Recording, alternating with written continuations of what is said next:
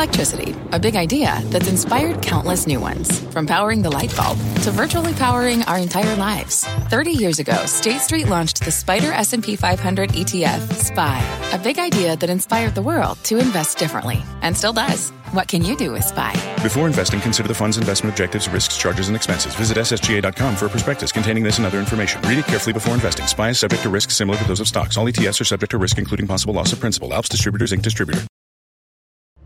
I'm Scott Wapner, and you're listening to CNBC's Halftime Report, the podcast, the most profitable hour of the trading day. We record this live weekdays at 12 Eastern. Listen in.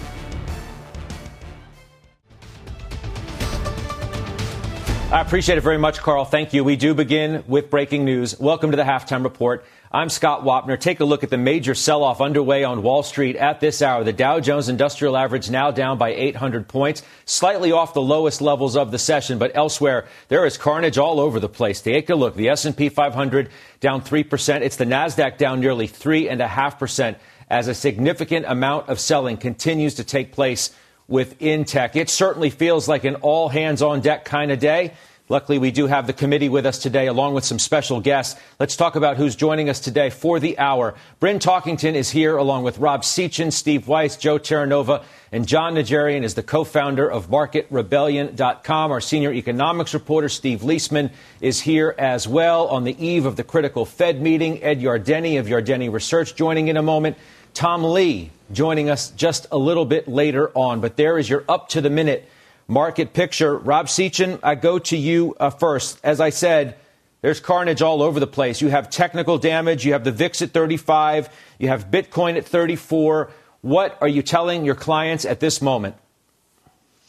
Uh, we came into the uh, end of the year thinking the markets would sell off, Scott, and holding some extra cash. And while we don't think the worst is behind us, we definitely think uh, there's stocks to buy today, and we'd spend about a quarter to a third of that cash today.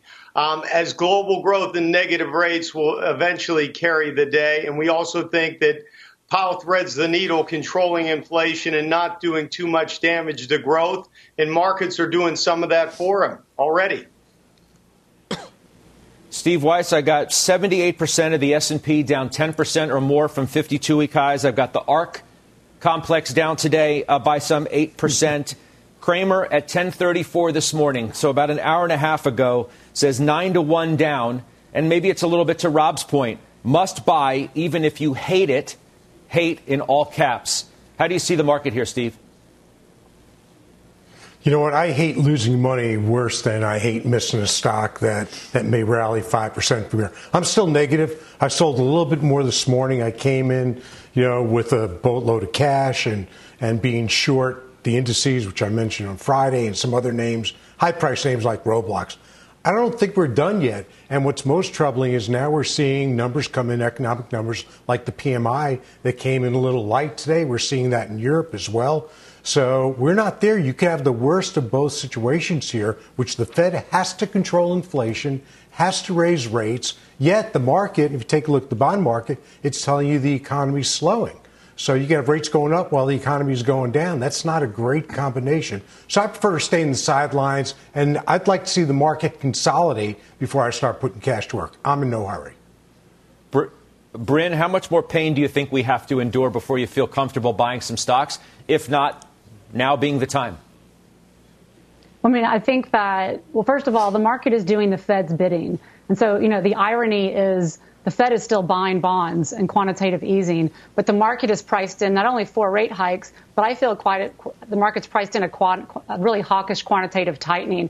I think that what's not priced in, and you know, Steve talked a bit about it, and so did Rob, is that ultimately growth could slow this year. Which, which, with the market already bursting this, this, this bubble in high growth names or calling it a crash in these high growth names, what have you, I think that at these levels in the high growth names, if you're not looking at these high growth names, the real ones that are going to be sustainable, I think you're going to miss out on a big opportunity. And so, you know, we obviously own ARK. We have a, a, position in there. We're looking at that technical, technically to see a good entry point. But I do think that when no one wants to touch these, when no one wants to own them, there are some really good companies that are not only going to survive this, but thrive but it doesn't feel good today. And this is typically these kind of markets where you have to kind of close your eyes, plug your nose, and do a little buying.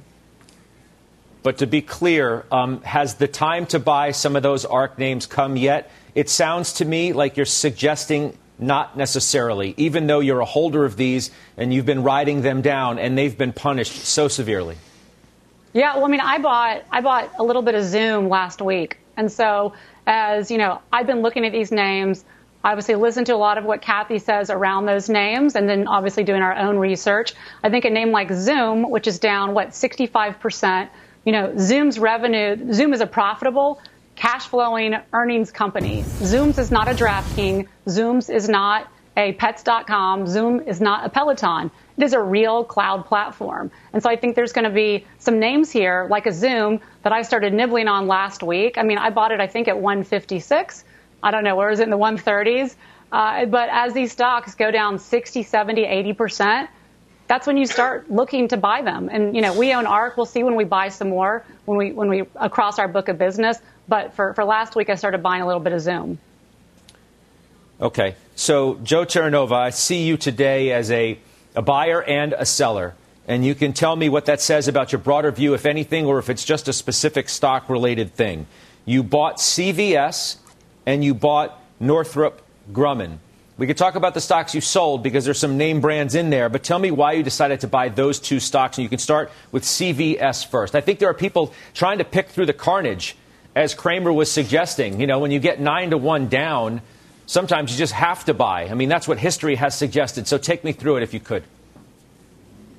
Okay, so if you look over my left shoulder on my whiteboard, I have three letters V, U, and L. And that's basically what I see when this process right now, where investors are focused on equity risk and they're de risking currently, they're now going to suggest, okay, where am I going in a recovery?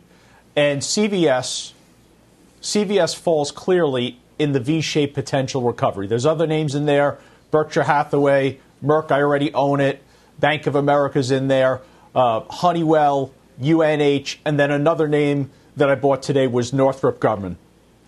The other two letters, unfortunately, Scott, investors have not grown accustomed to this in the last 10 years. And that's the U shaped recovery. That's your non profitable tech. That's your consumer discretionary. And then the L is your pandemic specific beneficiaries. And you don't want the U, you don't want the L names. The market characteristic has changed so dramatically. There's this paradigm shift. You want to focus on names that you potentially can see a V shaped recovery. And those are not the names that markets have rewarded the last couple of years. I'm looking at some of the things you sold, though, and they don't suggest to me that they would fall within the L. Uh, Chipotle, you sold. Regions Financial, you sold. Waste mm-hmm. Management and TJX. Why those names? Mm-hmm. Yeah. Uh, Scott, those names I've sold. I, I haven't seen you since last Wednesday. All four of those names are stop outs. All four of those names are cutting losses. Just as last time I saw you, I said you could buy the Qs and Adobe and CrowdStrike with tight stops. I bought all of them. I got stopped out of all of them. I'm trying to keep the losses very, very small right now. But for the viewers who are focusing rightly on taking advantage with a long term view of the dramatic decline you're seeing right now, I think creating these baskets and understanding what potential recovery shape it's going to look like is going to benefit you. And in the V shape, it's got to be a company that's got a low beta, high margin profitability, and a much cheaper valuation than markets historically rewarded. So, Dr. J, you're, you're like my sideline um, reporter on, on a day like this, right? You're down on the field, yeah. you, you see the action almost tick by tick, and you trade it that way rather than some of the others who are, you know, maybe looking at, you know, the longer term, the next game, what the next couple of games look like. So I got the VIX, I said, at, at 34, 35. I mean, it's obviously spiking. What are you watching most specifically? And perhaps even more importantly than what you're watching, what are you actually doing down on the field today? Well, um, and thank you for that, Scott. The, uh, uh, the VIX overall, um, yeah, it hit nearly 38 today. That's the highest level since January 27th, a year ago. Um, so we're only three days off of a year in the rearview mirror when we were last at this level. Now, I thought this was interesting. There were a lot of folks that probably have some sort of a mandate, Scott, um, when they're managing institutional money to have some sort of protection. And those were some of the folks that were buying upside calls in the VIX. Somebody bought 69,000 of the February 110 calls. And in the February uh, contract, the future for February, because each one of these, of course, is a different future. Um, but that future uh, was trading at about 31 at the time. And they're buying the 110s. You know, that's somebody that just needs to have uh, that conversation that said, hey, I had some protection on, it didn't work. Because that one, I don't know how the heck that one's going to work for them, Scott. There were others that were very aggressively um, providing some sort of protection to the downside. You've heard me talk about the IWM puts that people have been buying for weeks, starting at 224 in the IWM. Today it hit 191, I think, Scott, a little bit ago. I have taken off half that position, rolled the rest down to the 190 strike. Um, the SPY, SPY, similar thing, uh, a lot of puts uh, in that one, but we're not really seeing the sort of thing that you would see two hours from now, Scott, which is, as we will all discuss, I'm sure, margin selling. Because a lot of the liquidations that we're seeing right now, whether it's in Bitcoin and the cryptos or whether it's right here in the stock market, a lot of these liquidations are by people pointing and quick clicking and or trading institutionally um, and going through some institutional broker. The stuff that'll start hitting in that final hour of trade, I'll be really interested to see what that is, Scott. I got to believe that they're clearing the field for that right now with the trades that you've already described with the Dow down 800 points. You know, we've gotten a lot of commentary, obviously, throughout this day and the prior days on how bad is the selling going to be? Is this the big correction? Are you going to get an even deeper flush? And at moments today, it certainly has had that kind of, of, feel to it. And maybe that's what you're on the cusp of as we see the markets deteriorate as, as our show begins today. You know, one of the voices that was on the network today was Professor Jeremy Siegel of the Wharton School, who tried to answer the question of how much more selling do we need to endure. Let's listen.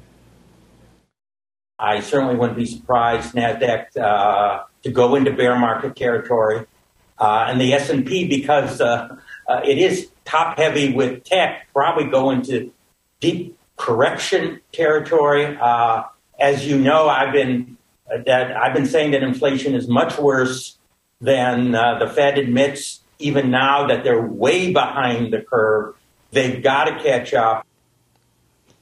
I mean, Bryn, you've suggested that the market is doing the Fed's bidding in, in some sense, but the professor, and look, we're, we're down about 17% from the highs on the NASDAQ. So you know, bear market, okay, so do we have a few more percentage points to go?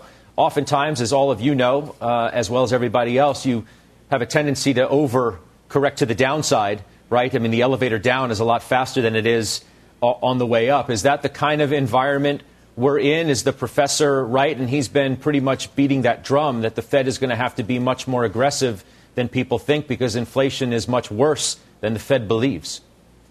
Yeah, well, well, well two things, Scott. You know, as we all know, markets ride up an escalator but come down to your point on an elevator.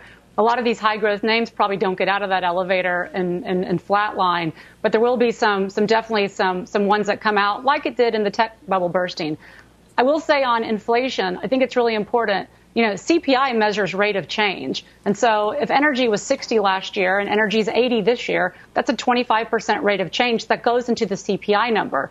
Though, but as energy, just to stick with that, goes from 80 to 80, that delta isn't there anymore. And so I think that the rate of change of inflation will actually start to come down. But the absolute level of inflation, if you raise someone wage, if, if Starbucks went from 15 to $20 an hour, that's not coming down, right? And so I think that we will see CPI, that rate of change come down, but the absolute level will stay higher. So, so I agree with Professor, Professor Siegel, but I don't think the market's really realizing that rate of change should come down in the second half of the year, which I think should help the Fed not be so hawkish that the market's pricing in today that they will be. We'll see. I mean, on that note, you know, Steve Liesman, we're on the eve of this critical Fed meeting. I'm, I'm wondering, you know, as we slide even further in the stock market as we head into the meeting, how that may impact how the, the Fed is thinking. And you can make a case, I think, that the, the market has beaten the Fed to the punch, so to speak, in terms of tightening financial conditions. A further slide is the Dow Jones Industrial Average, Steve, is now down by more than 1,000 points. NASDAQ's down 4.5%. That's a loss of some 600 points.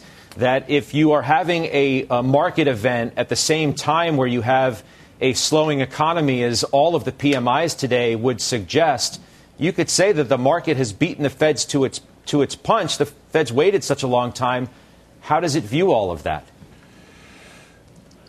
I mean, I think the Fed views that the market is doing what it needs to do for the Fed for Fed policy to be effective.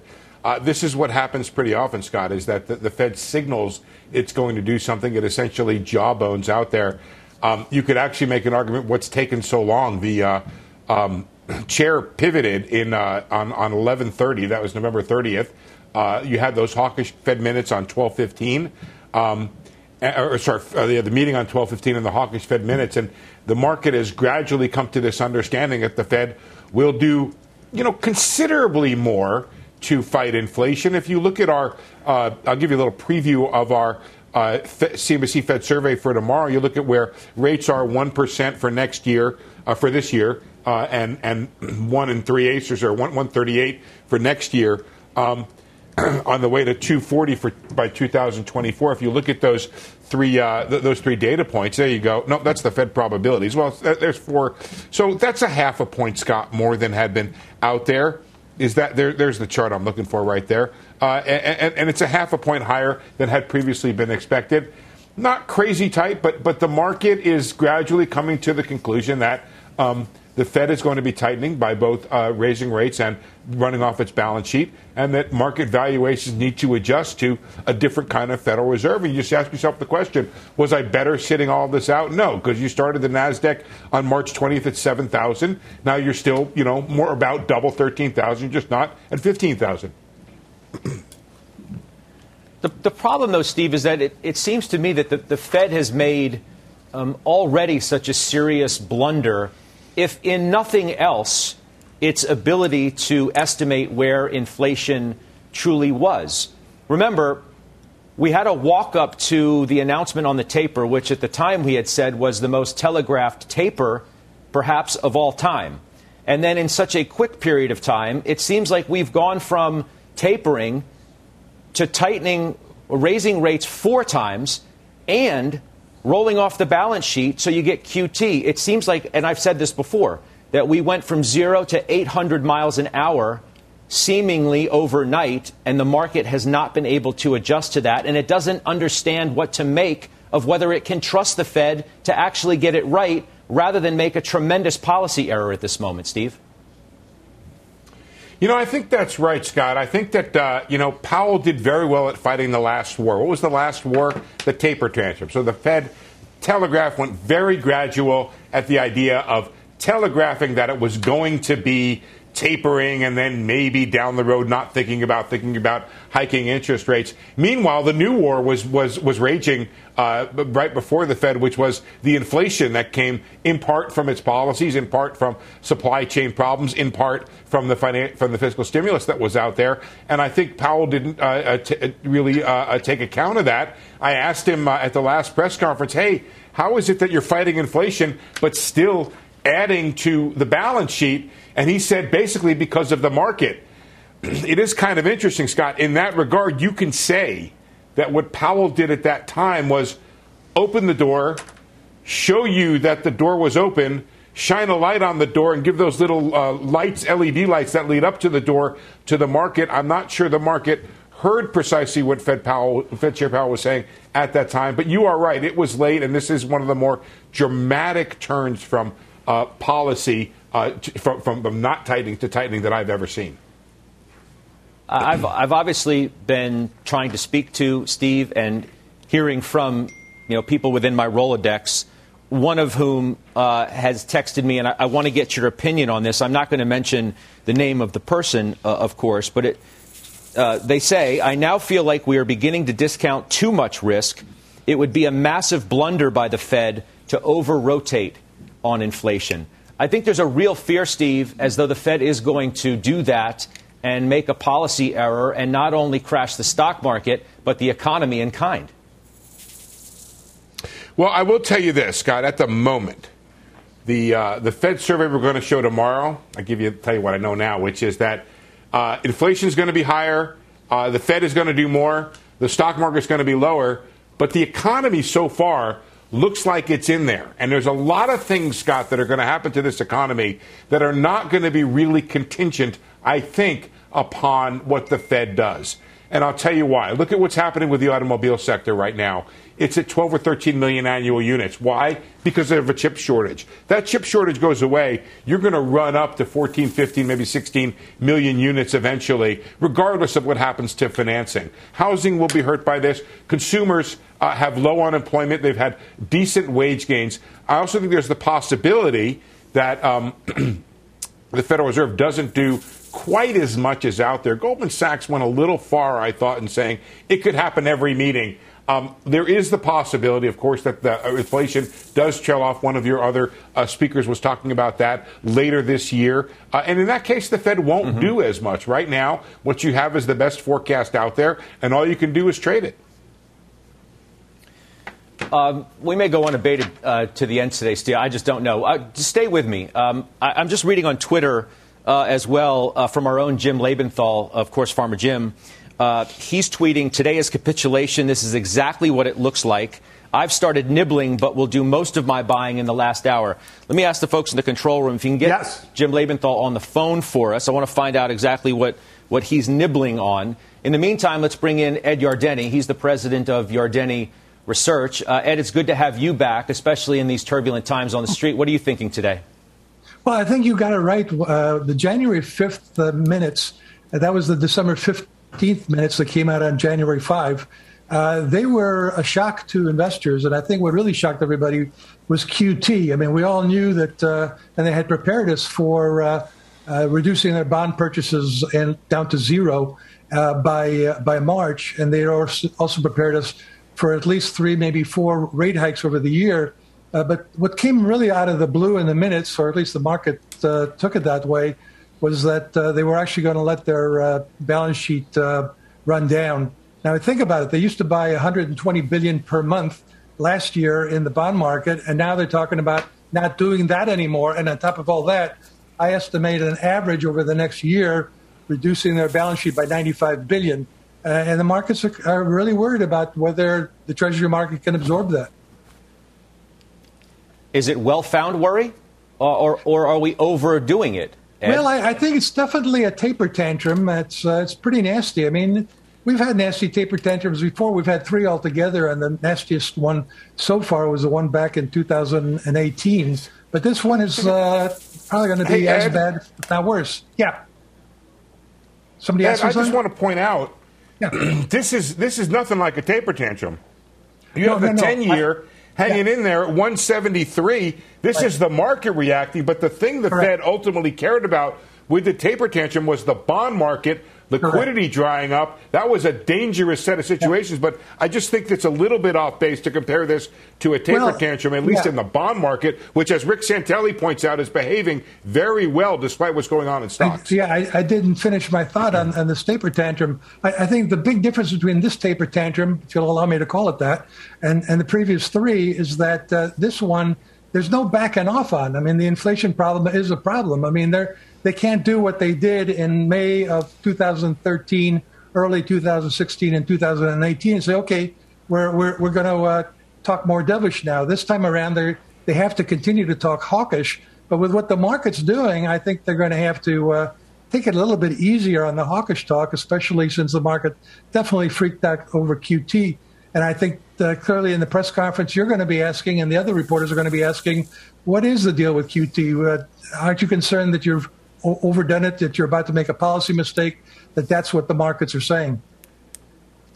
You know, Joe Terranova, I, am looking at a, a, headline today from Morgan Stanley's Mike Wilson, who says of what we're witnessing here in the market is winter, that winter is finally here. Remember, he has been calling for a, a fire or ice or both uh, for many months, and he may be uh, a little bit late in his or in his ability to forecast exactly what's going to happen, but it does appear to be uh, heavy snow now falling on the street. He says investor attention should now turn away from the Fed and to the ICE part of our narrative, slowing growth. We've been monitoring PMIs and earnings revisions, breath for signs the slowdown is bottoming, but it has quite a bit further to go in our view, and equity markets are not yet priced for it.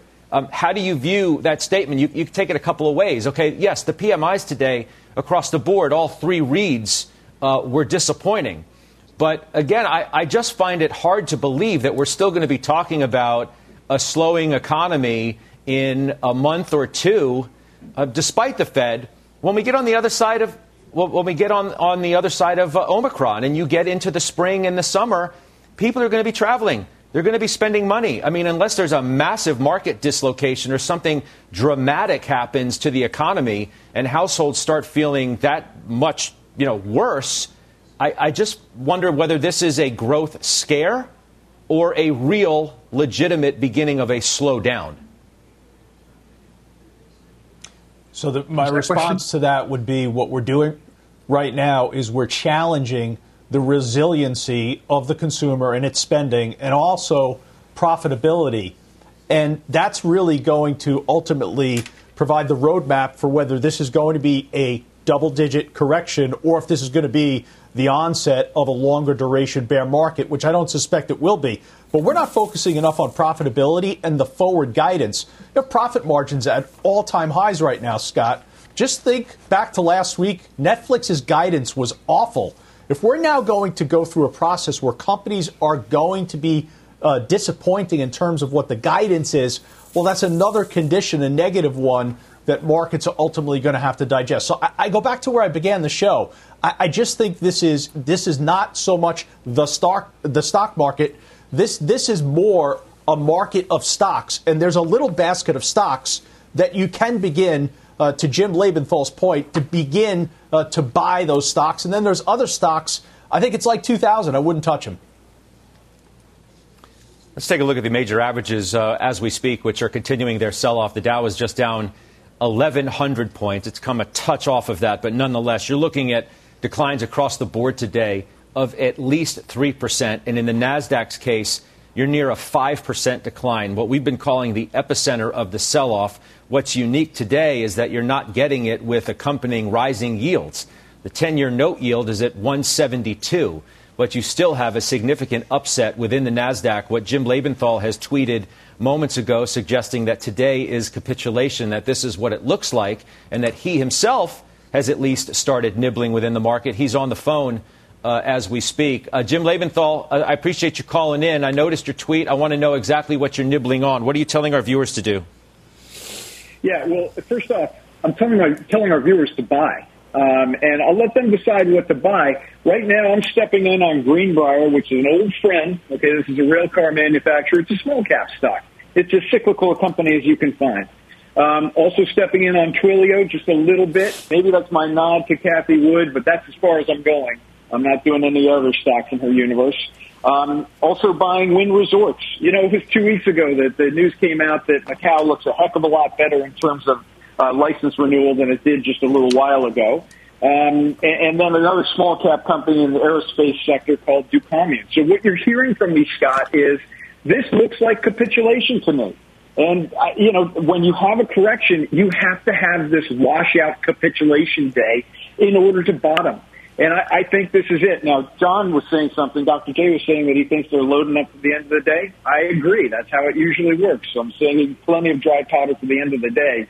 But my punchline, Scott, this is a correction, not a true growth slowdown. You got jobs plentiful. You got infrastructure spending. You got Intel spending $20 billion on a new plant. There's just too many good things going on for this to be more than a correction. And I'll pause there because I don't want to keep droning on.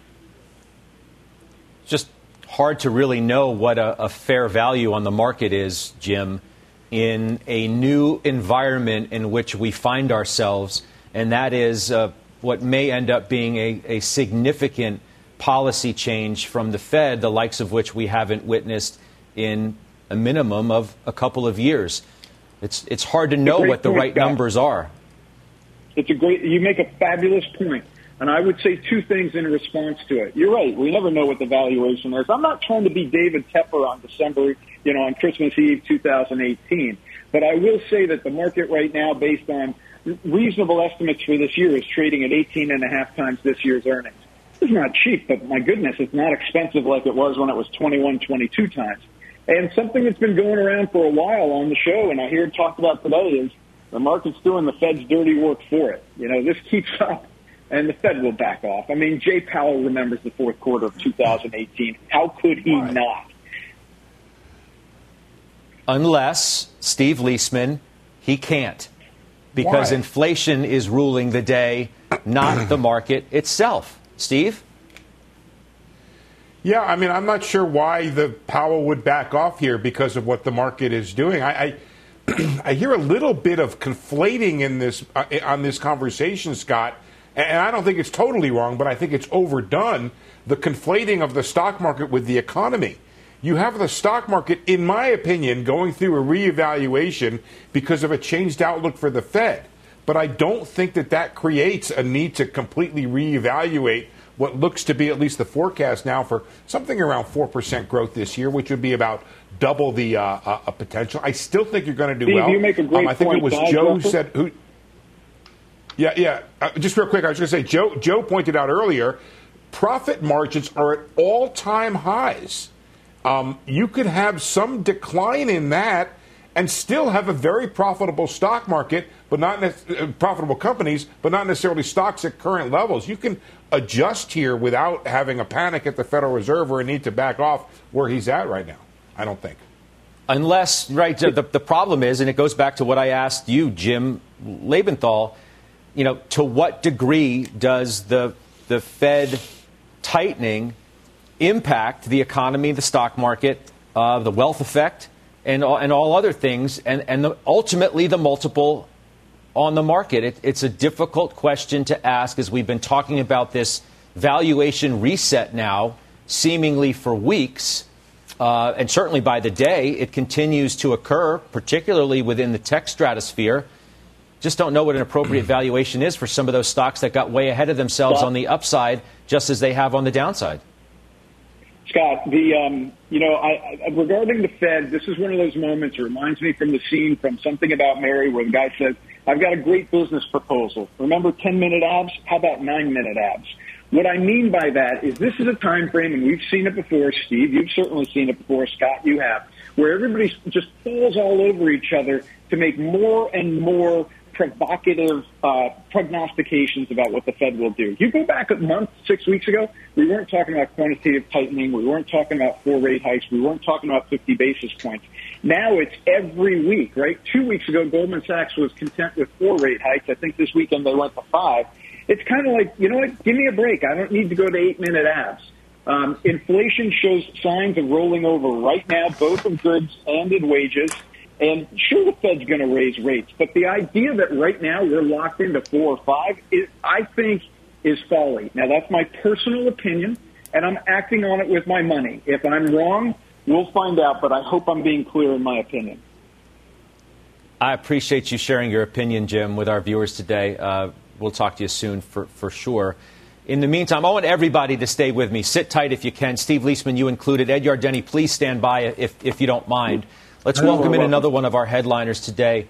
We do have the Kynikos founder, Jim Chanos, with us today. He's with our Leslie Picker.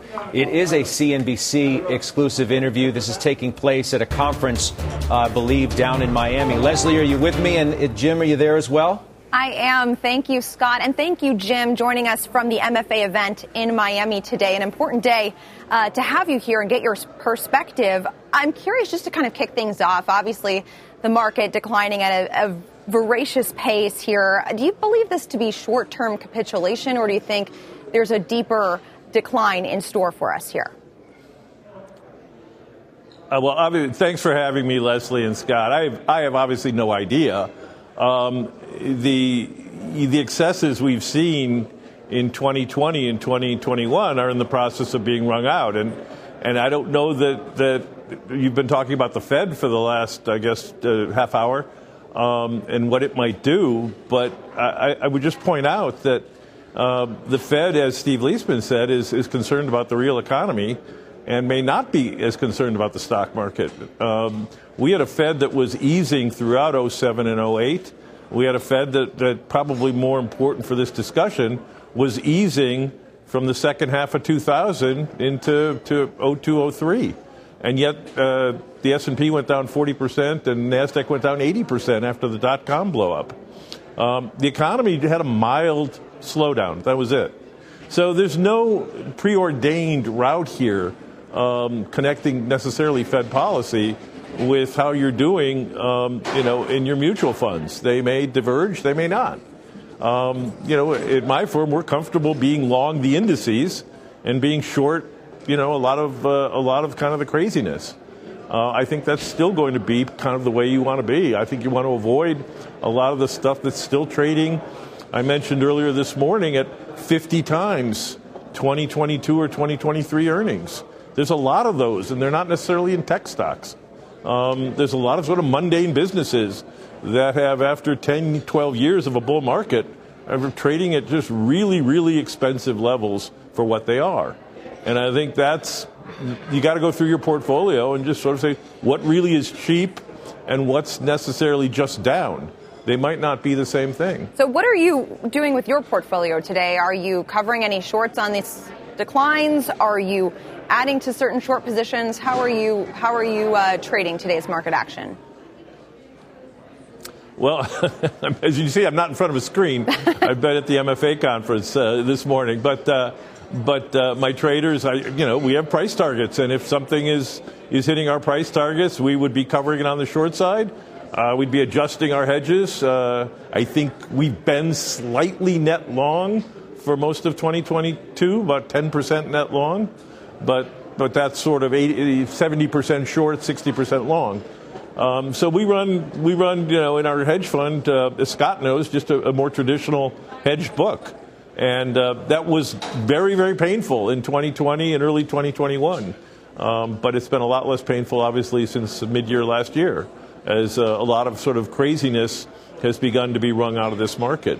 I would note also we're at the one year anniversary of the meme stock craziness. And, um, and, and those have round tripped, um, which is sort of the unspoken un, uh, part of the, the whole meme stock saga, is just uh, how much uh, the wrong lessons were learned from that. Uh, a lot of hedge funds uh, that are in this room, um, you know, basically shied away from idiosyncratic shorts and, uh, and, and just hedge their exposure using indices. And I think actually the meme stock insanity of the first half of 2021 was kind of the, the, the top in those types of stories. And uh, those are the kinds of companies that are that have been under pressure um, since really uh, the summer of last year. Yeah, I, I, just to follow up on that, does that indicate that you're not concerned about the potential for short squeezes at this level. I know, to your point, short interest has declined to near record low levels given some of the activities that we saw a year ago this week. People were concerned that they would be in single stock idiosyncratic situations that, despite fundamentals, yep. soared beyond their controls. Do you think that's no longer an issue at these levels? So, I've been doing this for a few years, Leslie, about 40. And one of the interesting things, one of the things we built our business on, is the fact that, that actually stocks with high short interest, where fundamental short sellers have come in and looked at the business and said, this is silly. This, is, this stock is trading at 10x where it should be, or 5x where it should be. Those stocks historically have underperformed the market dramatically, except in early 2021, late, late 2020 and early 2021 where owning those stocks was the right thing to do. That you wanted to own the actual, the, the worst companies, the worse the fundamentals, the more that factor affected performance on the upside. And, and as I said, I think that was sort of the end of that happening, not the beginning of it happening. Uh, in that, that those types of companies over longer cycles, not month to month, week to week, you know, have dramatically underperformed the market. And so I think that, that for people to have rushed into those the way they did was really a sign of speculative excess, not just in those names, but maybe in the market and in, in the highest uh, valued part of the market itself. And I, and I think that uh, that is being unwound now in, in a major way. Yeah, and clearly, uh, certain investors are probably kicking themselves for not having more short exposure uh, to start this year. Scott, I want to bring you into the conversation. Les, I appreciate it. Jim, it's so good to have you uh, back on our program. Um, I'll, I'll, ask you, I guess, to take your, your short seller hat off for a moment. And I know at least at one point, and, and forgive me, I don't know if you're still on the board of, of the New York Fed. Are you worried, just as a, a, statesman of the market, if you will? As you said, you've been doing this for 40 years. You've seen a lot of cycles. You've had a lot of conversations with a lot of people, policymakers, and otherwise over the years. Do you worry today about the Fed making a policy error? I, I was, let me correct you, I was not on the board of the New York Fed. I was on the investor committee for uh, uh, uh, about 10 years, uh, and I'm no longer on it. But, gotcha. Uh, um, My bad. Look, okay. I, like, appreciate like anybody, you clarifying I, that. no, no, no, no worries. Um, but look, I, like anybody, I, you know, I, we, we watch Fed policy. I think the Fed made a, a, a big error in, in 2018 um, when, it, when it, it blinked because the stock market was down. Um, uh, if you go back and actually look, real GDP was roughly 2% in the fourth quarter of 2018 and 3% in the first quarter of 2019. Uh, the economy really didn't slow, uh, despite the fact that they had begun tightening. And, and, and uh, but the stock market went down, and, and the junk bond market went down, and the Fed blinked. And, and so that was a preview for what it was going to do, obviously, in 2020, correctly, in response to the pandemic. But but hitching yourself, as Steve Liesman kind of talked about a little earlier when I overheard the conversation, to the stock market is a very dangerous thing to do. Sometimes it sends the right signals, sometimes it doesn't. And and I think that that uh, the, the idea of a Fed put and the Fed is going to always be there to bail out my bad investment decisions is really not a cogent investment policy to hold on to for a long time because it may happen and it may not. And, and I think that uh, at the end of the day, we all obsess about the Fed and what the Fed's doing. But uh, the fact that it, it will bail out the stock market at some predetermined level of losses, I think, is a very dangerous idea to uphold. Liesman, you want to just opine on that since, since Jim mentioned you specifically, and that seems to be the conversation of, of the moment in, in the midst of what is a sharp sell off in stocks and what implication that might have on Fed policy, if any, Steve. Well, when, when Chanos says nice things about you, all you really want to do is take a victory lap. So I'll just uh, you know let it sit there for a minute. But really, um, the, the, the story I think this time is the Fed needs the market to do its bidding, and the more the market does its bidding, the less the Fed has to do. I do think this time around, the put strike price, which of course, we could have an, an argument as to whether it even exists, which is at what level the Fed would come in. I think it's a little lower this time for the stock market, in part because the bond market has been quite so well behaved, and other parts of the economy are marching to a pandemic tune more than they are to an interest rate tune. We've talked a bit about that, Scott, how so much of the economy is really on a pandemic schedule. Um, and you talked about it earlier, like what's going to happen on the other side of this Omicron wave? You're going to have uh, uh, people going out again doing services. So you're going to have this ex- continued acceleration in parts of the economy, regardless of what happens with interest rates. So I think the Fed is going to be less sensitive this time around than it would be. Yes, there are levels that do bring the Federal Reserve in for two reasons. We've talked about these a lot. The first is the uh, systemic risk issue, and the second is the issue of the blowback of lower stock prices on economic growth if it gets too bad. I just think the Fed's tolerance this time around may be higher for lower stock prices. Ed Yardeni, do you agree with that? Well, I do. I, I think, as I said, uh, this uh, in this situation, the Fed really is not in a position to back off the way it was in previous taper tantrums, and uh, I, I, think the the Fed uh, can tolerate uh, a weaker market here. They're not going to come in and and, and uh, say, okay, we're, we're backing off. They, they can't back off. And, and I, I, think what the market is concerned about is, is uh, has been, I think you said and others have said, is that the Fed really has already made its big mistake, and now it's going to have to try to figure out how to uh, work it out without doing more damage. And its big mistake was just uh, being overly easy uh, last year for too long. and not uh, recognizing that inflation was more of a problem or at least not uh, marketing it as a transitory phenomenon. They didn't know that, and they shouldn't. They shouldn't have said that. They should have said, "You know, we've got a problem with inflation. We we we're not sure whether it's, it's going to be. We're not sure how long it's going to last." And uh, we have to start talking uh, sooner rather than later about moving towards more hawkish stance. So I'm, I'm in sync with, uh, with, with uh, both what Steve's saying and what, what you said before. And Jim Chanos, you know, uh, Leslie really hit on uh, what I think is the, the most interesting point as it relates to you. Now I'll ask you to put your short seller hat back on. When she asked you, you know, as a short seller, I'd, I'd love to get a psychology uh, lesson on this. When you've been short a bunch of names and they have such a severe dislocation, many of them, as we are witnessing now, um, is the tendency to, to step on the short even more or to take your foot off the gas and cover and you may not get the, the bottom tick that you once had in mind, but in such a severe and quick, and this has really been quick uh, downturn, particularly in NASDAQ and some of those technology names. Are you covering more than you're pressing? Well, it depends, as I said, Scott. It, we're stock pickers, as you know, so it, it depends on the name. And, and if, if something has collapsed, we will be covering it. We're buyers on weakness and sellers on strength.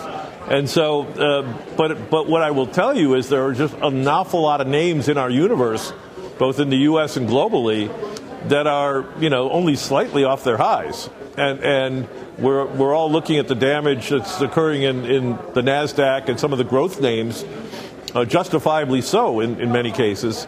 But there are an awful lot of companies, as I said, that whether they're reopening plays, whatever they might be, that the market has run into that are, are, are probably uh, uh, dramatically overvalued here. And so I think that you have to look at it, as Jim Lebenthal said earlier, on a stock by stock basis. In our hedge fund, we are still slightly net long, um, but I think the beta of our shorts is higher than, than certainly our index long. Mm. So, uh, so we're, mm-hmm. we're pretty hedged. But uh, I don't I don't mind being John, long the market at 18 times earnings and, and, and short our stuff. Sure. Jon Najarian? Yeah, um, I just want to, uh, number one, agree with Chanos and Yardeni, Scott, about what they see as far as, you know, the Fed waited way too long. But I don't think it means that the Fed has to stop what they're doing. I think they could just kind of give us an indication that the people that are calling for five rate hikes this year and an accelerated QE are probably not going to get what they want. The Fed will do what they have to do. They did wait too long. But I'd love to hear either Ed or Jim speak to the idea that the Fed can do a number of things without ceasing on that uh, move against inflation. They could uh, not eliminate QE, and they could more or less indicate that two rather than five are what we should be looking for. I think the markets and the economy would be better off with that outlook, Scott. Yeah. Um, Ed Yardeni, I'm going to let you run uh, as we wind down. Uh, we've got about a little more than 10 minutes to go in our program. I, I do want to touch the market picture uh, once again. And Ed, I so much appreciate you being with us today and uh, sharing your perspective with the investment committee and, and certainly our, our, viewers. Let's take a look at the major averages one more time this moment. Uh, down 918, 921 or so on the Dow. 33.3 is where the Dow Jones Industrial Average currently is. The S&P 4257, that's 4,257. That's a loss of a little more than 3%. NASDAQ has come off of its worst levels. Remember, at one point today, it was approaching a 5% decline. It was pretty ugly in the NASDAQ. It still is by all uh, accounts, obviously, down 525 points, 13,243. And we do watch yields on this eve of what is a pivotal Fed meeting. The 10 year note yield is at 172. Uh, Steve Weiss, you have something for Jim Chanos before we let him go as well?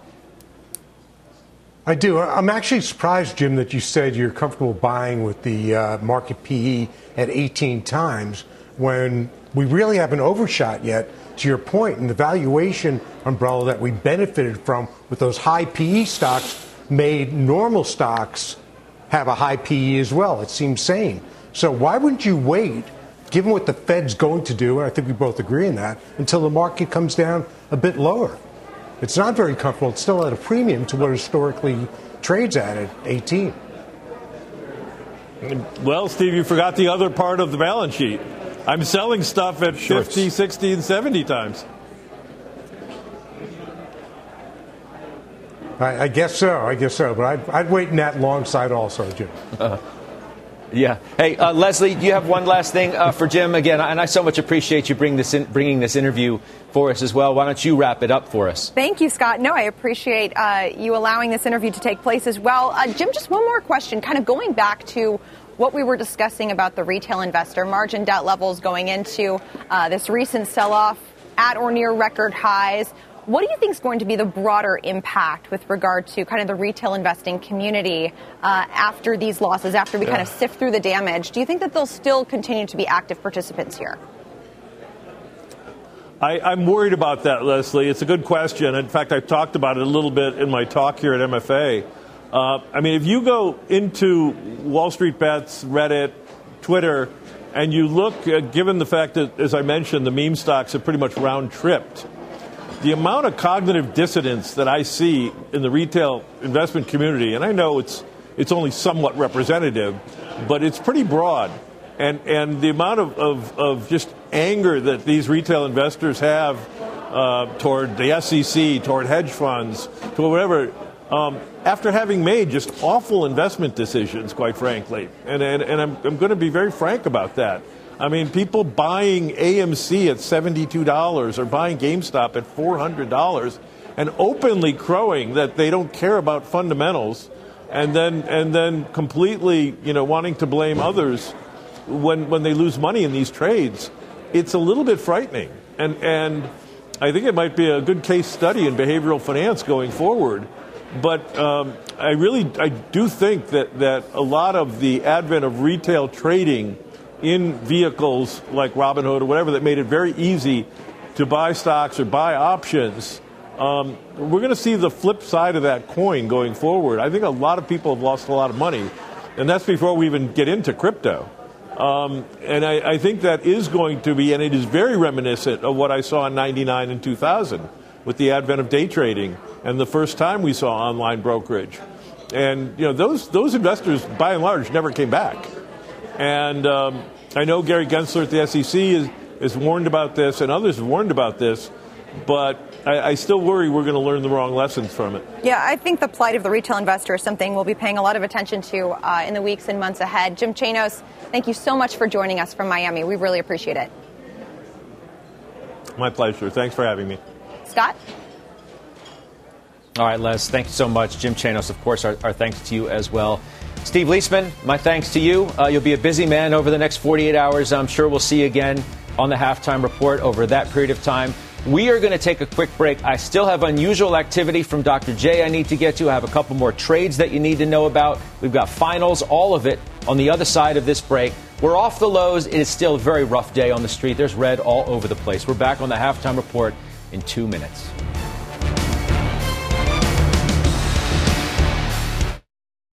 Old Dominion Freight Line was built on keeping promises. With an industry leading on time delivery record and low claims rate, we keep promises better than any other LTL freight carrier because we treat every shipment like it's our most important one. Which means we do the little things right so that we can keep our promises and you can keep yours too. That's what drives us. To learn how OD can help your business keep its promises, visit odfl.com. Old Dominion, helping the world keep promises. B2B selling is tougher than ever, and we feel your pain. If you're struggling to close deals, consider giving LinkedIn Sales Navigator a shot. This sales intelligence platform helps professionals like you engage high value customers, drive higher revenue, and increase sales performance. Sales Navigator also guides you in targeting the right buyers, highlights key signals such as job changes or which accounts you should prioritize, and uncovers hidden hot prospects so you can find those buyers that are most likely to convert. Fueled by LinkedIn's 1 billion member platform, Sales Navigator gives you the most up to date first party data, enabling you to unlock conversations with the people that matter. Right now, you can try LinkedIn Sales Navigator and get a 60 day free trial at linkedin.com slash halftime report.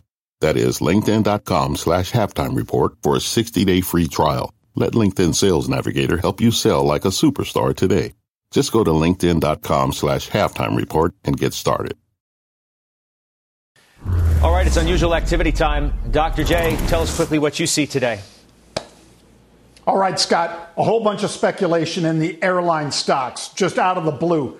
Uh, United, Delta, American. So I'm going to cite United because March 46 calls, bought, bought, bought, with that right about $40 a share. Second one, Scott, here's a little hope for f- people. Last Thursday, the VXX, that ETN, was trading about 19. Today it spiked over 25. They're buying puts in the VXX, thinking it comes back down by February, Scott. So I'm in those as well. Okay. I uh, appreciate that, Dr. J. Uh, noting as well as we continue to discuss the markets in the few minutes that we have left, uh, Joe Terranova, I'm noticing uh, here Bitcoin is now uh, turning green. Uh, interesting there. It's been you know correlated to, to risk assets Uh, for such it seems a long period of time. So Bitcoin looks like it's gone green. Keep our eyes on uh, other parts of the market too. What are you going to be watching over these final few hours, Joe? Well, I think as Jon spoke about before, the last hour has been very important. That's where it seems to be there's a lot of inventory for sale. And I think it's important to understand volatility is here to stay, Scott. I think this is going to be a year right into the midterm elections where we see above average volatility. Yeah, I should also let you know I promised you a Tom Lee interview uh, today as well. We've been trying to connect with him. Technology, unfortunately, is is not uh, cooperating with us today. So if we can't do it today, hopefully we'll hear from him uh, in the next day or so. Just wanted to give you an update there as we see uh, the VIX at, at 36. Uh, Bryn, again, same question to you. Over these last few hours, is there something specific that you're going to be watching for? Well, I think I think John and John and Joe, you know, hit on it. Is you want to see if all of a sudden everyone's going to pile on, and the hedge funds and the CTAs are going to sell the close. But ultimately, this is starting to get. I do agree with Jim. Starting feeling like capitulation. People are really uncomfortable, and especially in the high growth names. Just like last year in early 2021 and late 2020, people said energy was uninvestable for a bunch of different reasons. Fast forward almost two years, it's been the best performing asset class. Today, people are saying high growth tech is uninvestable. Let's see how long that stays. But for today, I want to see what kind of capitulation or lack of we have going into the close today.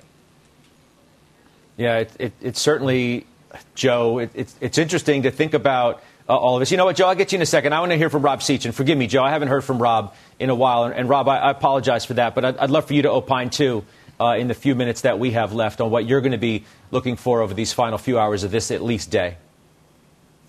Yeah, I think you know last what last week markets behaved terribly, selling off at the end of each day. That's that's not a great sign. I was like Jim, hoping to see a capitulation day like this. I think it came really early. I would have liked it to have happened a little later because I still think there is more time that we need to digest the pivot in the Fed's stance. And remember, markets desensitized the news that's out there for a long time. And I think the Fed has done a good job in putting this out there, and markets will eventually desensitize to it and repivot and focus on the growth that we think we're going to see. And that growth is going to be global. And hopefully, you know, inflation is uh, is outweighed by a global growth and negative real rates. Hey, this is what I was wondering whether you know you guys were going to have a look at certain things in the market uh, that had just overdone it in your estimations. And Steve Weiss, uh, they just told me our producer uh, Patty Martell just told me that you just bought Facebook. Yeah, I didn't just buy it. I bought it a little while ago. It struck me that the stock was down. I don't know if the lows didn't get the lows, but down 13, down 12 when I bought it. Just seemed ridiculous. It's a great trading stock.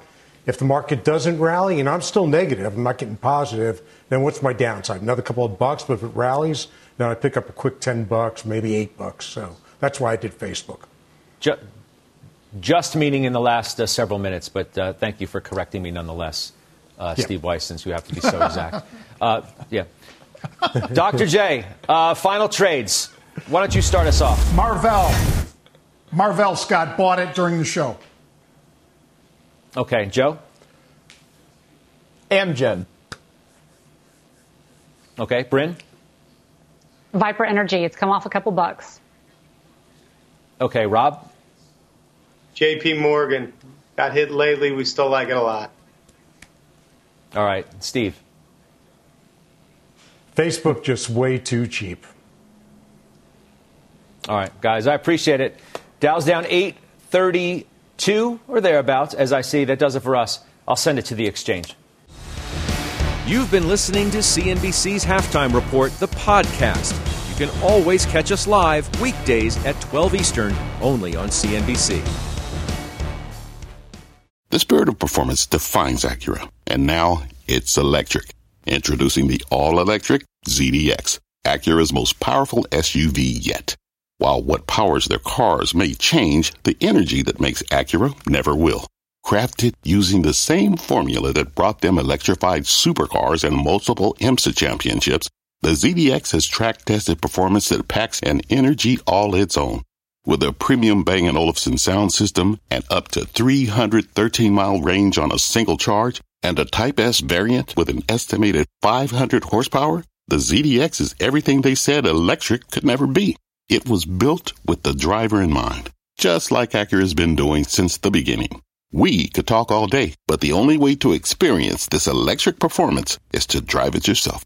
Unlock the energy and order yours at Acura.com.